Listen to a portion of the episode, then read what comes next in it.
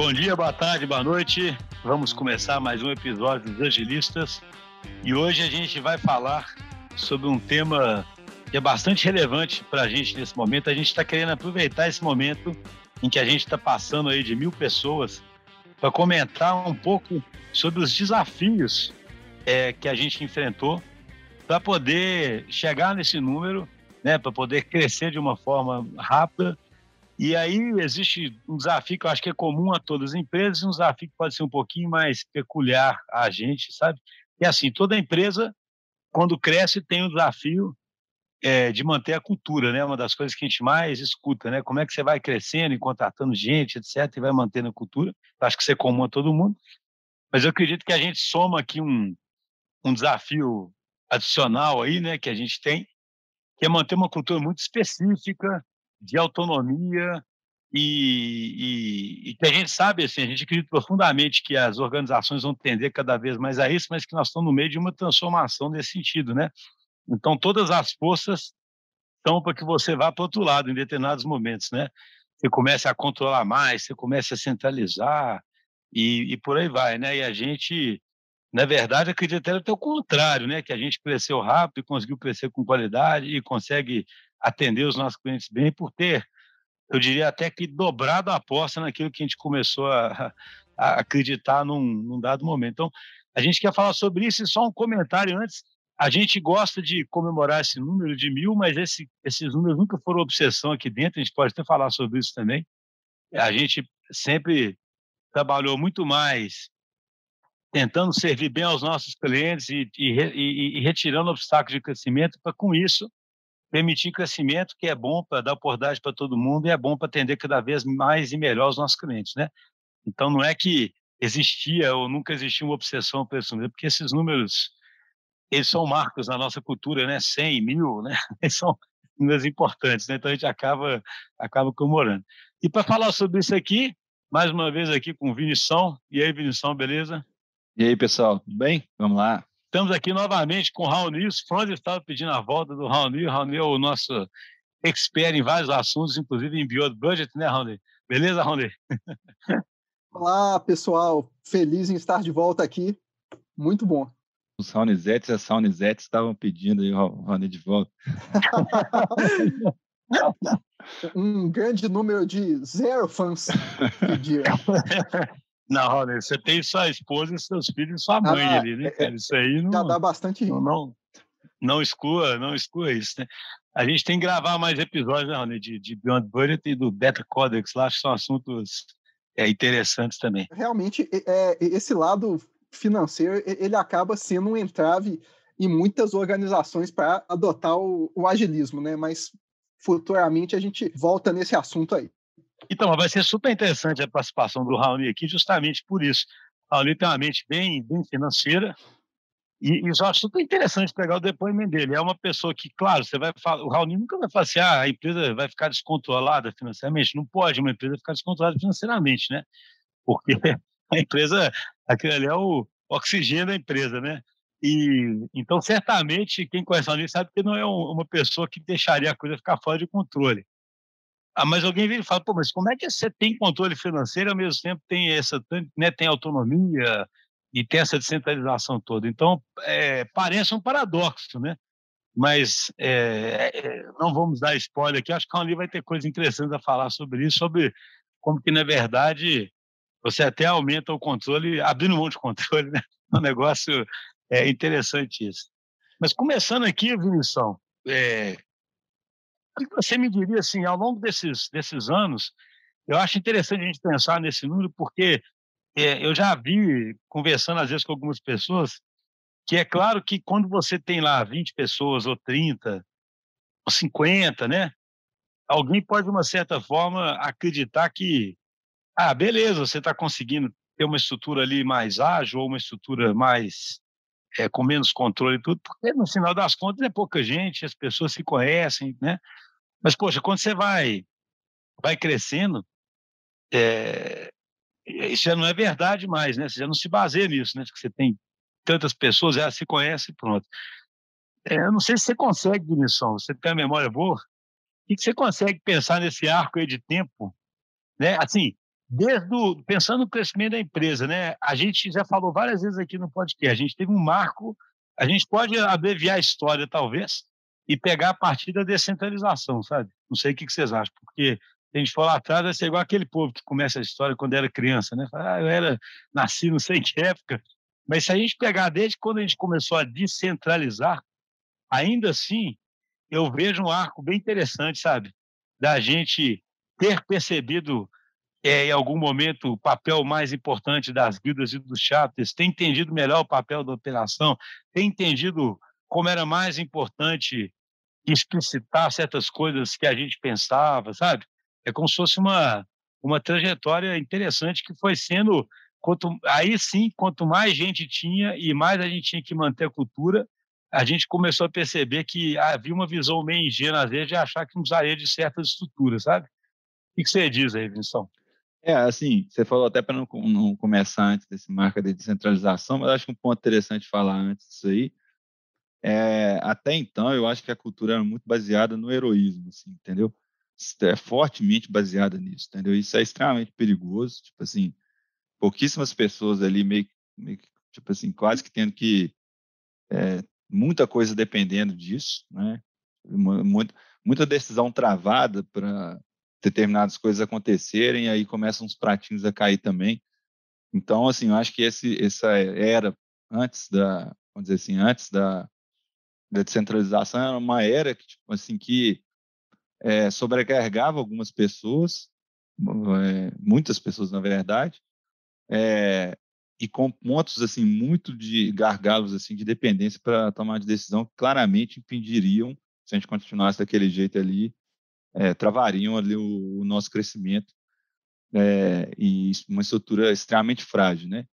E aí depois a gente começou a era aí das tribos, vamos falar assim, né? Que também começou de uma forma bem café com leite, vamos falar assim, porque ela, né, eu lembro, eu, uma coisa que eu não esqueço, o Regis chegou lá e falou, né, não, como é que esse negócio aí mesmo tem que dar nome, para chamar tribo, né, como, mas assim, para que eu vou dar o um nome, né, tipo, negócio assim, começa assim, muito artificial, mas quase tudo aqui dentro tem essa característica, né, tipo assim, de, de dar aquela um, um, certo ceticismo assim do início, assim, não, mas o que que diferenciou só porque agora tem um nome, né?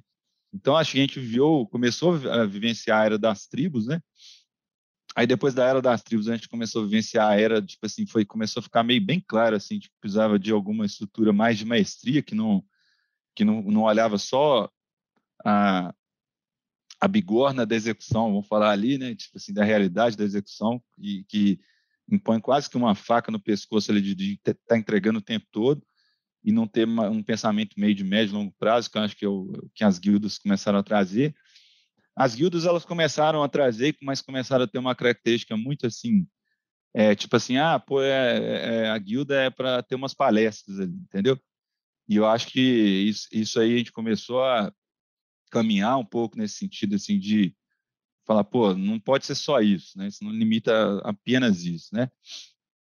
E aí eu diria que alguns anos atrás a gente começou a ter duas estruturas bem interessantes aí que começaram a emergir, que foram né, a, a replicação da estrutura das guildas como no, no, papel de chapter e a estrutura de execução das alianças que habilitou um pouco mais de colaboração, porque eu gosto sempre de falar isso, né, que alguém poderia falar assim, ah, mas assim, antes de ter as alianças, que na verdade são grupos de tribos, né, é, a tribo é, você criou uma estrutura um pouco mais egoísta, assim, um pouco mais, tipo assim, então quer dizer que uma tribo não colabora com todas as outras tribos, ela colabora só com, da, com as alianças. Só que isso é meio paradoxal, porque, tipo assim, existe o potencial de colaboração, mas não é simples assim colaborar, né? A coisa não se auto-organiza de forma tão fácil assim, né? Então, eu acho que as alianças, elas, elas trouxeram um nível mais estruturado de colaboração entre as entre as tribos que estão ali próximas, né? e a gente está iniciando alguns movimentos para habilitar um pouco mais também a, a colaboração aí é, interalianças, né? E aí o papel dos, dos chapters voltou a ser, é, quer dizer, voltou a ser não, ele passou a ser a tipo assim não ficar um negócio muito distante ali, uma conexão muito distante de quem estava liderando e, e onde a coisa acontece, que é mais na ponta. Então, os chapters deram essa característica, tipo assim, de estar tá mais próximo de onde as coisas acontecem, entendeu? Então, assim, claro que dá, nós vamos explorar muito mais aqui ao longo do episódio, várias coisas, mas né, abrir também para vocês comentarem um pouco sobre essa trajetória. Até botar o Raoni na conversa, mas só uma coisa que eu acho importante destacar, Vinícius. Então, se a gente pensar sobre o que você, sobre o que você falou aí, né, cara, e pensando à luz do desafio do crescimento, né, que é o tema do, do, do, do episódio, eu acho interessante porque, assim, quando a gente criou as tribos, é, era uma, uma, A gente já contou essa história aqui, né, em outros, em outros momentos, né? Um momento que a gente percebeu, como você disse aí, que, que assim, tinha tanto essa questão do heroísmo em vários lugares da empresa e tinha uma necessidade muito assim.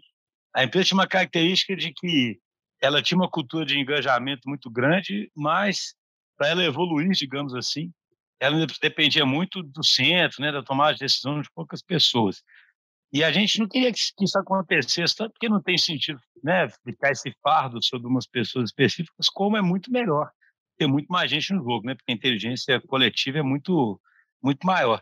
E é interessante que, pensando em crescimento, é claro que ao criar tribos e ao jogar essas decisões na ponta e criar uma liberdade ali, isso criou, e, e isso foi ficando cada vez mais claro para a gente. Tempo, né? A gente é muito transparente, né, cara? Eu não tinha essa visão exatamente no momento em que eu criei. A gente percebia que era uma descentralização útil, que seria importante, mas hoje a gente vê claramente essa estrutura fractal, né? A gente pode depois até falar um pouco sobre isso, mas é, é como se fosse assim, primeira barreira ao crescimento que a gente retirou foi justamente essa capacidade que a gente criou em vários lugares da empresa ao mesmo tempo, de que eles tomassem um tanto de decisão super rápido, contratasse gente, treinasse gente e respondesse com enorme flexibilidade ao cliente ali. Você concorda, Rony? Esse foi um primeiro movimentos, digamos assim, porque até hoje para a gente é natural, mas antes disso ia ser alguém ali no centro, né, contratando, seria um troço convencionalzão mesmo, né, cara? Sim, sim, sem dúvida, né? Assim, é uma coisa é a gente sempre acreditou em autonomia e a gente sempre acreditou em, em confiar nas pessoas.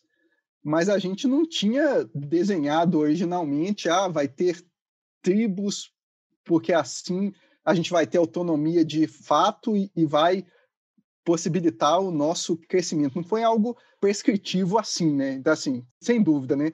Mas acho que a gente acreditar nesses princípios nossos, né? À medida que a gente ia crescendo, foi muito o que fez a gente conseguir crescer com saúde, com autonomia e estruturando essas tribos, né? Assim, por um lado, né, quando a gente é pequeno, né, por exemplo, 20 pessoas, 25, né, lá há 10 anos atrás, né, a gente tinha uma salinha, depois duas, né, é, a gente já nasce com, assim, é, é, é, natural de uma startup nascer ágil, nascer com todo mundo participando, né, mas esse crescimento, quando vem é, a literatura diz aí que um marco aí são 100, 150, 200 pessoas, né? Que é, a gente vê que o tradicional seria buscar aí burocracias, né? E, e a gente seguiu aí esse caminho oposto, né? Como você diz, muita gente dobrou a nossa aposta, né? É, você falou interessante, né, cara? Eu já, assim, eu já fui Teve um cliente, às vezes, que ele deu exatamente esse depoimento numa palestra que ele estava fazendo internamente. Ele falou assim, pô, depois de eu fazer a palestra sobre ágil, né, o cara ficou com um sentimento que ele falou assim, poxa, a gente surgiu assim, né? E aí, depois, de alguma forma, nós fomos nos organizando, né? É interessante isso, né? Fomos nos organizando, criando os departamentos, especializando. É quase como se você até achasse assim, a gente era uma bagunça, mas era uma bagunça porque era uma startup. Aí depois a gente ficou certinho e virou essa burocracia aqui, né? É um negócio engraçado, né? Não, assim, eu acho que a gente está vivendo um momento interessante, assim. A gente já teve várias tentações ao longo da trajetória aí de disso, né? Tipo assim, ah, não, agora a gente precisa. A gente, assim como esse exemplo que você deu aí, do, do cliente, né? É muito comum ouvir isso, né? Tipo assim, ah, não, aqui é, inclusive é usado como desculpa, né? Aqui não é bem assim, não, porque aqui é grande e demora mesmo, né? Tipo assim, então é quase como se fosse uma, uma coisa já meio que já meio que aceita, né? Tipo assim, socialmente aceita, tipo assim, ah, se eu sou grande, eu tenho meio que o direito aí de ser mais é, direito ou talvez até o dever, né? Tipo assim, ser... é obrigação, né? É. De não ser irresponsável, né? E, de, e, começar a controlar mais. É, só que a gente é meio. Esse é um negócio que parece interessante aí em relação a gente, que a gente é meio inconformado com isso, né? A gente vai fala assim, ah, tal, pode até ser que seja, mas assim, enquanto não chegar no limite e falar assim, ah, pô, fui vencido, a gente vai, a gente vai achar que tem jeito sim, né? E eu, eu, eu diria que, tipo assim, não sei se vocês concordam, né? Mas até um ponto, né, de vocês comentarem aí também, me parece talvez esse agora talvez seja um momento que a gente tem mais tentação de fazer isso, entendeu? Porque a, a empresa vai criando aqui uma estrutura aqui, uma outra ali, entendeu? Inclusive, assim, né, eu, eu, às vezes eu, eu, eu gente bate uns papos filosóficos aí, né? É, quanto mais, né, você vai meio que fazendo a estrutura mais centralizada ficar um pouquinho mais forte, um pouco mais, um pouco maior, vamos falar assim, é, é impressionante. Assim, mais você vai distanciando aquilo ali, o, o sense responde e aquele sentimento ali de dono, né, aquela aquela característica ali de, de você ter um foco mais claro do que, que você precisa resolver, mas é, é, é quase que um negócio, tipo assim, desativa qualquer mecanismo emocional que a gente tem ali de, de um certo senso de, senso de urgência, né? De, não um senso de urgência de desespero, né? Igual para a gente até não encontra o estoicismo que a gente tem falado, né? Mas um senso de urgência ali bem calibrado ali de sentir dono de alguma coisa, responsável por alguma coisa. Então, assim, eu diria que o grande, um dos grandes, né? Claro que a gente tem vários outros desafios aí, até em relação ao mercado em si, mas um, um dos grandes desafios que a gente tem é exatamente não se não se contentar com isso e falar assim, ah, não, beleza, vamos criar aqui umas estruturas aqui, aí vai ficando todo muito, muito protegido, isolado da realidade, e daqui a pouco a gente tem um time ali de, totalmente desconectado da realidade.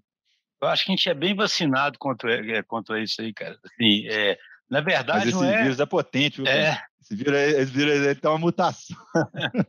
Ele não, tem uma onda falo, dois, onda Eu falo, não é assim, não é nem... Delta.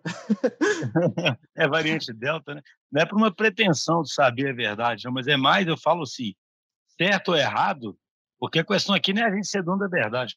Poxa, é as convicções nossas, né? Certo ou errado é o tipo de visão que a gente tem sobre o mundo, que o mundo é complexo, né? Porque assim, essa tentação e, e veja, só para conectar de novo com o tema do, do, do, do podcast, isso está muito associado ao crescimento. Né? Então, por exemplo, é, imagina a primeira fase, tribos, muito bonito, as tribos vão crescendo, só que num certo momento, é óbvio que a empresa não é simplesmente ter um tanto de tribo crescendo de qualquer jeito.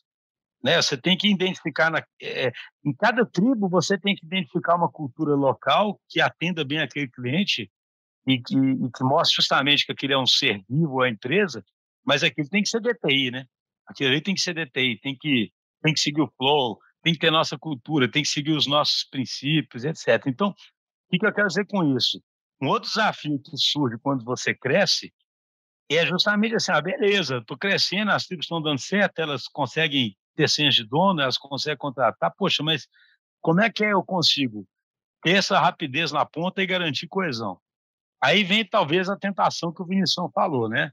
A tentação muitas vezes pode ser, ah, vamos criar um RH aqui que treina todo mundo, vamos criar um programa de treinamento de lideranças, vamos fazer isso, vamos fazer aquilo. Começa a criar, começa a criar coisas que se parecem com departamentos, né? É. E assim, eu concordo com você que existe a tentação, mas parece que a gente, é o que eu falo, é convicção nossa, aparentemente não consegue desde dando certo, né?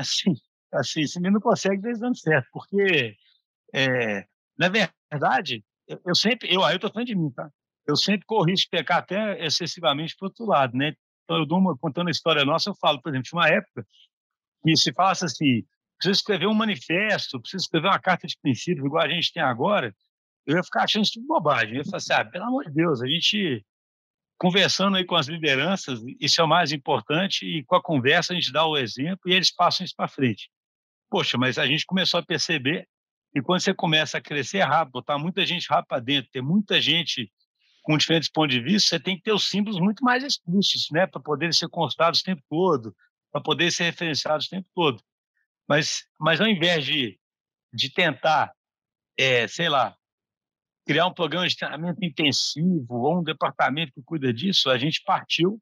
Eu não lembro exatamente quanto que a gente partiu, por exemplo, para criar o um manifesto, mas o manifesto já foi um movimento nesse sentido, concorda? Sim, já faz uns três ou quatro. Deixa eu só fazer um, um comentário de um negócio que veio a cabeça que, que é interessante. Tem um autor, depois eu vou ver depois do episódio se eu consigo resgatar aí quem que é esse autor para passar para o João para colocar na produção lá do podcast, mas tem um autor que é relativamente famoso de complexidade, se eu não me engano, ele é lá do Instituto Santa Fé, né? Ele faz umas comparações, se eu não me engano, inclusive é a especialidade dele, como por exemplo com cidades versus empresas, sabe? Ele faz umas comparações do tipo assim, empresas elas tendem a ter uma curva é, em relação assim a algum, algumas variáveis chave assim de prosperidade, decadência, assim, coisas relacionadas a esse, esse, tipo de coisa assim de, de você prosperar, vamos falar assim. É, e assim, cidades versus empresas, né? as empresas elas tendem quase todas a morrer, entendeu? Assim, pou, pouquíssimas assim perduram assim mais, sei lá, do que que 50, 100 anos, assim, cidades não, entendeu? E assim, a, a, uma das coisas que eu lembro que ele argumenta é tipo assim, é o nível de restrição, sabe? Tipo assim, as empresas, é, esse negócio que a gente falou aqui cultural, tende a ficar muito forte, sabe? Assim, culturalmente falando, à medida que você vai crescendo, você vai criando muita justificativa ali para começar a ser burocrático. E a cidade parece que é mais rebelde, sabe? Assim, mais a cidade tende a ser mais rebelde em relação assim muita ela parece que mais organicamente assim sem, sem com, com menos restrições, assim, mais restrições habilitadoras. É como se a cidade fosse forçosamente mais viva mesmo, tivesse se adaptar, né? Isso. E a empresa, alguém assume o comando ali, né, cara? Exatamente. E a empresa... né? Cidade, a autonomia realmente é muito maior e o alinhamento é menor, né? How come that it's very hard to kill a city? You could drop an atom bomb on a city, and 30 years later it's surviving. Very few cities fail. All companies die. All companies. É, deve ter as consequências disso, né? Mas é interessante você fala, né? Fala assim, você não consegue, ah, se, se é, botar o blast de ferro na cidade ali, né? E, é, talvez na China, né? Não sei. na China. Mas é interessante isso. Mas assim, eu acho, assim, para deixar claro então, para quem está ouvindo, né, cara? Então, um desafio vira botar a gente para dentro, ganhar autonomia na ponta, ser customer centric, mas na hora que você faz isso, outro desafio vira como não perder a coesão de processos, né? E, e das mais diversas dimensões são importantes para a entrega, seja arquitetural, seja técnica, seja gestão de produto. Como é que você não perde a coesão disso? Como que, ao mesmo tempo, também, a pessoa não se sente abandonada ali dentro de uma tribo e entende que existe uma estrutura que cuida dela e que cuida da maestria dela e que dá futuro para ela e por aí vai. Essa estrutura é centralizada, essa estrutura não é centralizada, então foi um outro desafio grande, não foi, Raul? Sim, sim, é, é, é, isso é muito interessante, né? Assim, eu me lembro de um marco muito importante que foi quando a gente criou o, o dashboard de operações centralizada, né? Então, lá a gente apresenta todos os nossos times e a gente dá transparência nisso aí para a empresa inteira, né? É, como que a gente obtém esse alinhamento de todos, né? Porque como a gente dá muita autonomia, é muito importante ter muito alinhamento, né? Então acho que uma luta no nosso aí do dia a dia incansável, né, é de buscar sempre esse alinhamento e ferramentas que criem isso e que possibilitem autogestão, né? Então, é, a gente investe muito em transparência, em possibilitar comparações, né? Que é uma outra visão bem interessante, né? Que remete aí a metas e a indicadores, né? Assim, como que a gente estabelece uma meta, né? Então a gente evita metas fixas, né? A gente busca muita comparação entre os times, entre as tribos, né? Para a gente obter essa melhoria contínua, né, e não o estabelecimento aí de metas top-down, né? Eu acho que esse essa é uma outra uma outra característica muito importante nossa, né, de também apostar na colaboração, né, o, o tempo inteiro e colaboração dando aí transparência para gerar esse aprendizado entre os times, entre as tribos diferentes, né? Você mencionou aí o egoísmo, né? Então, cabe a gente comparar e apresentar isso, e aí automaticamente, né? É muito interessante, né? Porque eles mesmo, comparando, buscam esse aprendizado uns com os outros, né? Assim, é, mais uma vez, apostar aí no ser humano, confiar, né? Assim, eles mesmo o, tempo inteiro buscam aprender, buscam melhorar, é algo muito bacana de se ver. Ô, Raoni, isso aí acho uma das coisas mais interessantes, cara, assim, para tentar deixar bem concreto para quem está ouvindo, o que, que eu acho super interessante, assim, como eu falo aqui, gente, eu acho que não canso de repetir, né? Isso é o que a gente acredita, né? Aí cada um tem que fazer a sua, a sua avaliação, né, cara? É assim, a gente detesta receita, a gente nunca estaria aqui dando receita, nem teria essa pretensão. Mas eu acho curioso assim, imagine, se a gente tem um desafio de treinar muitas pessoas, porque treinar muitas pessoas e formar hoje é fundamental né, nesse, nesse mercado nosso, uma, ou seja, isso é um desafio ao crescimento, né? Uma abordagem mais convencional é, sei lá, um RH levanta as necessidades de treinamento, faz um plano de treinamento, bola uma, né, uma, uma agenda ali toda certinha, olha os treinamentos, né? acompanha as pessoas, vê quem treinou, quem treinou, certifica e etc. Aí você pergunta, a gente não faz absolutamente nada disso, né? Né? Assim, aí alguém fala, pô, mas então vocês, vocês estão doidos, né? Vocês... Aí, na verdade, o que acontece?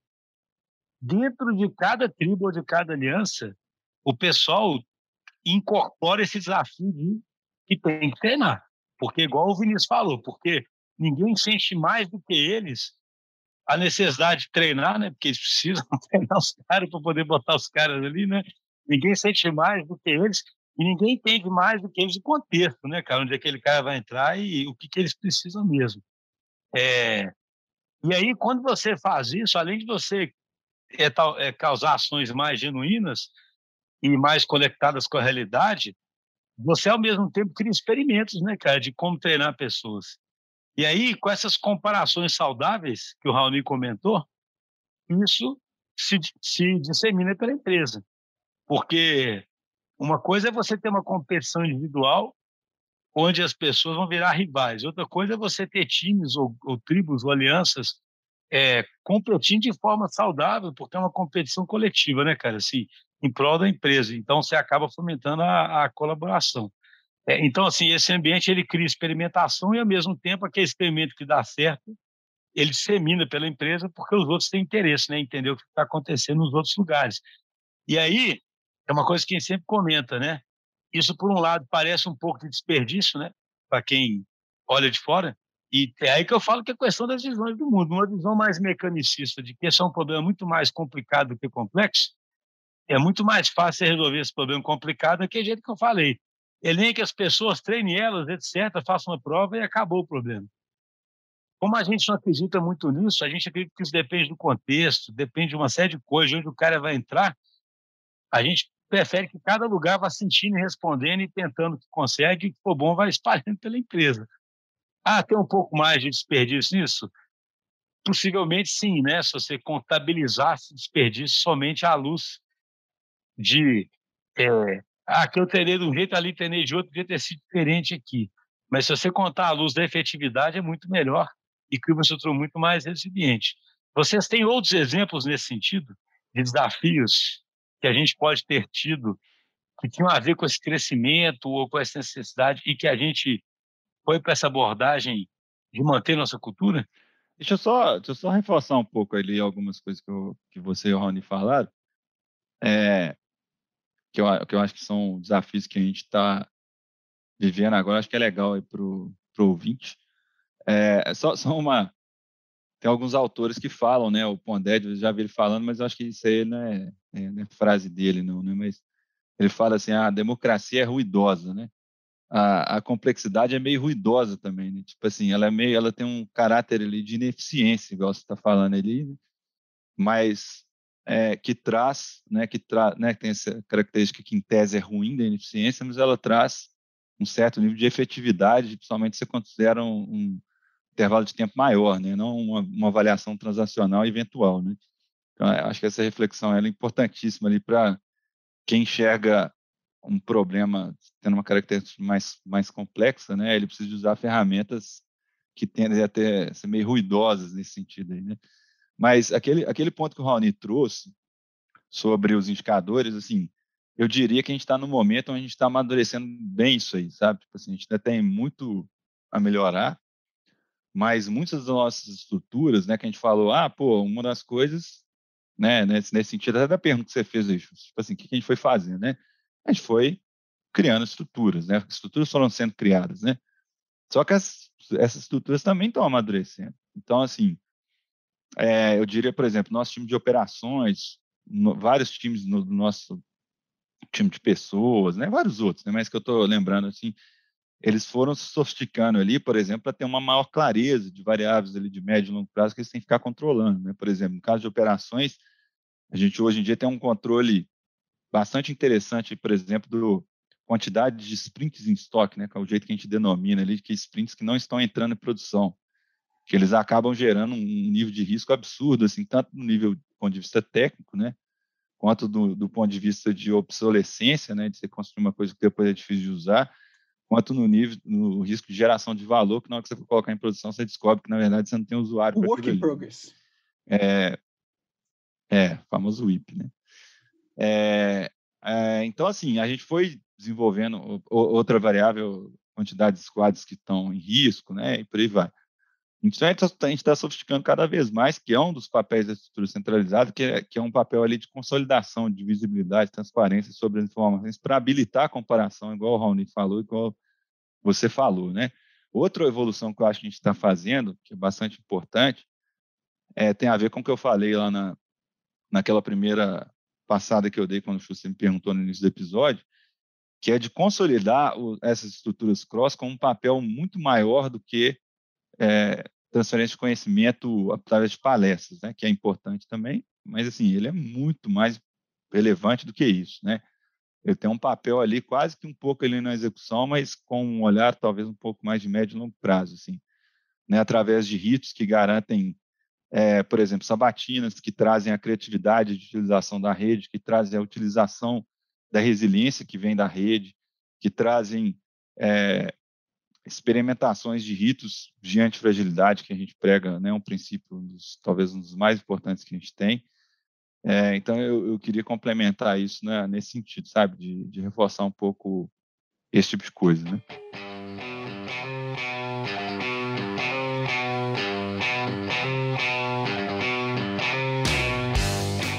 Agora, ô, Raoni, voltando um pouquinho aquilo que eu falei aqui no começo, né, cara? Você é o, o CFO e quem te conhece sabe que você certamente é o cara que não fica sem ter controle das coisas, né? Eu gosto de falar que se fosse eu que cuidasse da parte financeira, o pessoal já fala, o bicho é doido mesmo, então, então não, ele não está cuidando né, da parte, ele não está sabendo o que está acontecendo, porque não é, minha, não é meu perfil. Mas você é uma pessoa que sabe, né, que tem os números à mão, sabe como é que é? Eu acho esse depoimento realmente muito interessante, né? Como é que alguém tão analítico, sabe, que entende tão bem os números, né, e que, e que tem essa noção financeira, vive nessa nessa realidade que aos olhos de um CFO, um, a gente conhece os CFOs aí, né, que, que no mercado, é a, a, premissa é muito assim, pô, se eu não estiver controlando tudo, não estiver sabendo tudo, quanto vai custar, quanto não vai, eu não vou conseguir ter controle de nada e o troço vai dar errado, né? O que você diz aí sobre isso? Ô, Justo, rapidinho, só, só antes do Raoni responder, é, e o Raoni, uma coisa interessante, tipo assim, até para os céticos aí, né? Ele, não, ele tem um perfil que eu diria que deve ser o perfil tipo de um CFO. Não é tipo assim, ah, pô, ele é um CFO doidão, né? Tipo assim, não, ele. Você falou, é um cara bem analítico. Não, é, exatamente. Benaí, o Raoni, para o pessoal que está ouvindo aí, é o seguinte: ele sente os números, né? Aquele cara que tem um sentido. E, e não, eu sou Tilelê. Não, não, não, gente, assim, é, brincadeiras à parte aí, eu acho que a gente conecta essas duas últimas perguntas aí, né, é, junto aí com os desafios do, do crescimento, né, assim, é uma organização tradicional, né, investiria em orçamento, restringir o, o budget para garantir que ninguém vai fazer o, que não deve, né, e a gente faz a, a aposta no contrário, mais uma vez, né, de dar autonomia, de ter pessoas adultas, né, conscientes que assumem responsabilidade e que buscam aí os melhores resultados, né? E sobre ainda, né, como a gente cresceu, eu acho que tem um exemplo que ilustra isso muito bem, né? Porque é, a, a gente dá muita autonomia e a gente cria um ambiente de muito questionamento, né? Que também é o que a gente defende muito, né? Que, que é propósito, né? As pessoas precisam acreditar no que estão fazendo ali. E isso é seguido muito à risca mesmo. Acho que eu tenho um exemplo ótimo aí, que é de um apontamento de horas, né? A gente, assim, é, a, a gente é uma empresa de serviço, né? O nosso insumo são as pessoas, né? E é super normal nessas situações a gente ter apontamento de hora e aprovação dessas horas, né? Assim, mas por que que existe aprovação, né? Assim, é, é algo que todo mundo pergunta recorrentemente, defenderam que não houvesse, mas assim, não é porque a gente não confia nas pessoas de maneira nenhuma. Mas alguém aponta a hora, isso eh, representa uma hora caindo em algum time, em alguma tribo e que vai contribuir ali para algum resultado, né? O famoso PNL da tribo, que mais uma vez é responsabilidade deles e tem autonomia, né? Mas assim, esse questionamento, né, ele é ele é extremamente saudável e acontece recorrentemente, né? Então, o Vinícius mencionou que a gente foi criando estruturas, né? Alguém poderia imaginar que foi do jeito tradicional. A gente chamou uma consultoria, alguém desenhou, a gente apresentou, né? Não, não, assim, a gente cria realmente organicamente a base de muito questionamento e validação constante ali se está funcionando ou não, né? É, e o exemplo das horas ele é interessante porque todo mundo sabatina, questiona, e, e esse é o ambiente que a gente cria, né? Então a gente mantém, digamos assim, as burocracias mínimas para a gente operar, garantindo organização, coesão e o alinhamento. Negócio que eu acho que dá até um enzimas, isso aqui que você falou legal, que assim, eu, se eu entendi bem o que você está falando, é assim, né, cara? Existe o ato da aprovação, igual existe o ato da aprovação numa estrutura tradicional. Só que em muitos lugares o ato vira ou meramente burocrático ou um exercício de poder, né? Eu aprovo, né? Exato. E, e o sentido aqui de aprovar é, cara, isso tem que ser sempre sabatinado porque você está jogando horas num lugar que, no final das contas, tem que responder para uma contribuição. Então, não podemos nos esquecer disso. É isso né, que você quer dizer, né? Exatamente. É, é, é bem essa linha. E, assim, é, é, a gente até já discutiu muito isso, né? Assim, que, ah, por que simplesmente não tira essa aprovação e fica se mudando as horas, né? Assim, basta ir lá e editar, né? Mas, assim, não é saudável ficar mudando coisas do passado. Então é algo que a gente realmente avalia profundamente e cria com objetivos e, e uma sabatina grande, né? Assim, nada é, é simplesmente ah, porque tem de controlar isso, ah, porque isso é necessário, né? É lógico, né? Existem coisas, né? Assim, somos uma empresa auditada, algumas coisas são realmente necessárias, né? Mas uma luta nossa aí para destravar esse crescimento real e crescer saudável, né, é realmente manter as burocracias ao mínimo, né?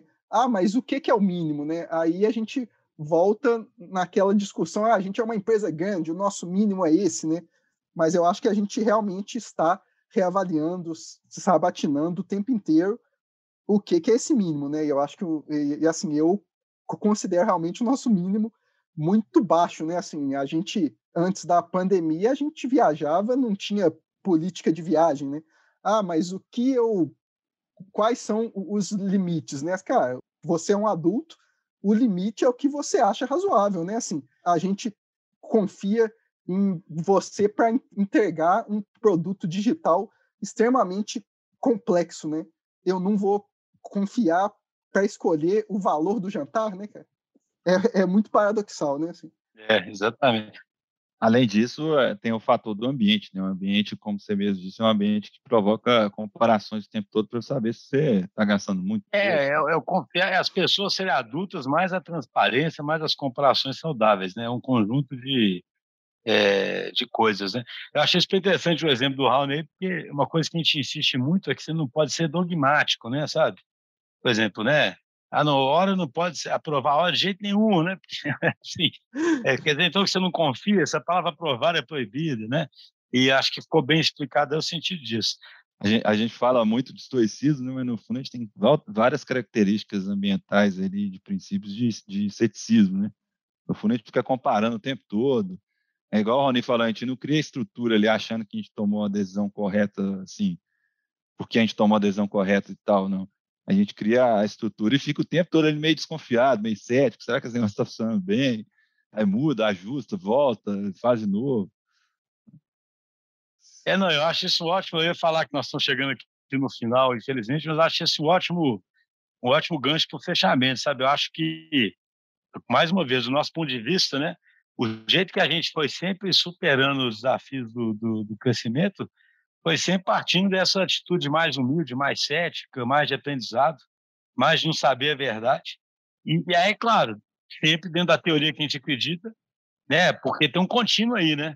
Alguém pode partir de um lado ou pode partir do outro, né? A gente partiu sempre do lado de menos burocracia, de mais autonomia, né? Tem algumas coisas sempre ditaram o que a gente faz, mas mesmo isso sempre foi experimental, né? Foi sempre partindo com esse com esse ceticismo inicial e, sabendo que aquilo, a realidade vai se impor, né, cara? A realidade é que vai mostrar se aquilo está dando certo ou não. Né? Não, é, não é a gente querendo ou não querendo. E aí, com isso, é uma coisa que eu falei no começo, mas não explorei tanto, eu acho que a gente vai amadurecendo cada vez mais essa visão hoje da gente ser um fractal, sabe? Que é como se fosse assim, a saída para você se manter como uma startup é replicar esse modelo mil vezes, né, dentro de você mesmo, né? Você vai replicando mil vezes a startup. Então, onde você olha, de algum jeito tem uma startup nova ali naquele nível, no sentido de ter permitido a, a autonomia, haver espaço, ter, ter espaço para experimentação. Então, eu acho que é isso que mantém, ao mesmo tempo, experimentação, resiliência, inovação, mas também garante um, um sentido de coesão. Né? São vários organismos coesos e que, e que no, em cada nível tem uma, uma traz um tipo de capacidade, um tipo de coesão diferente. Mas um dia a gente pode até explorar mais isso no podcast. Isso aí, Vinição e Raul, muito obrigado. Acho que foi bem bacana. Grande abraço. Valeu, pessoal. Até a próxima.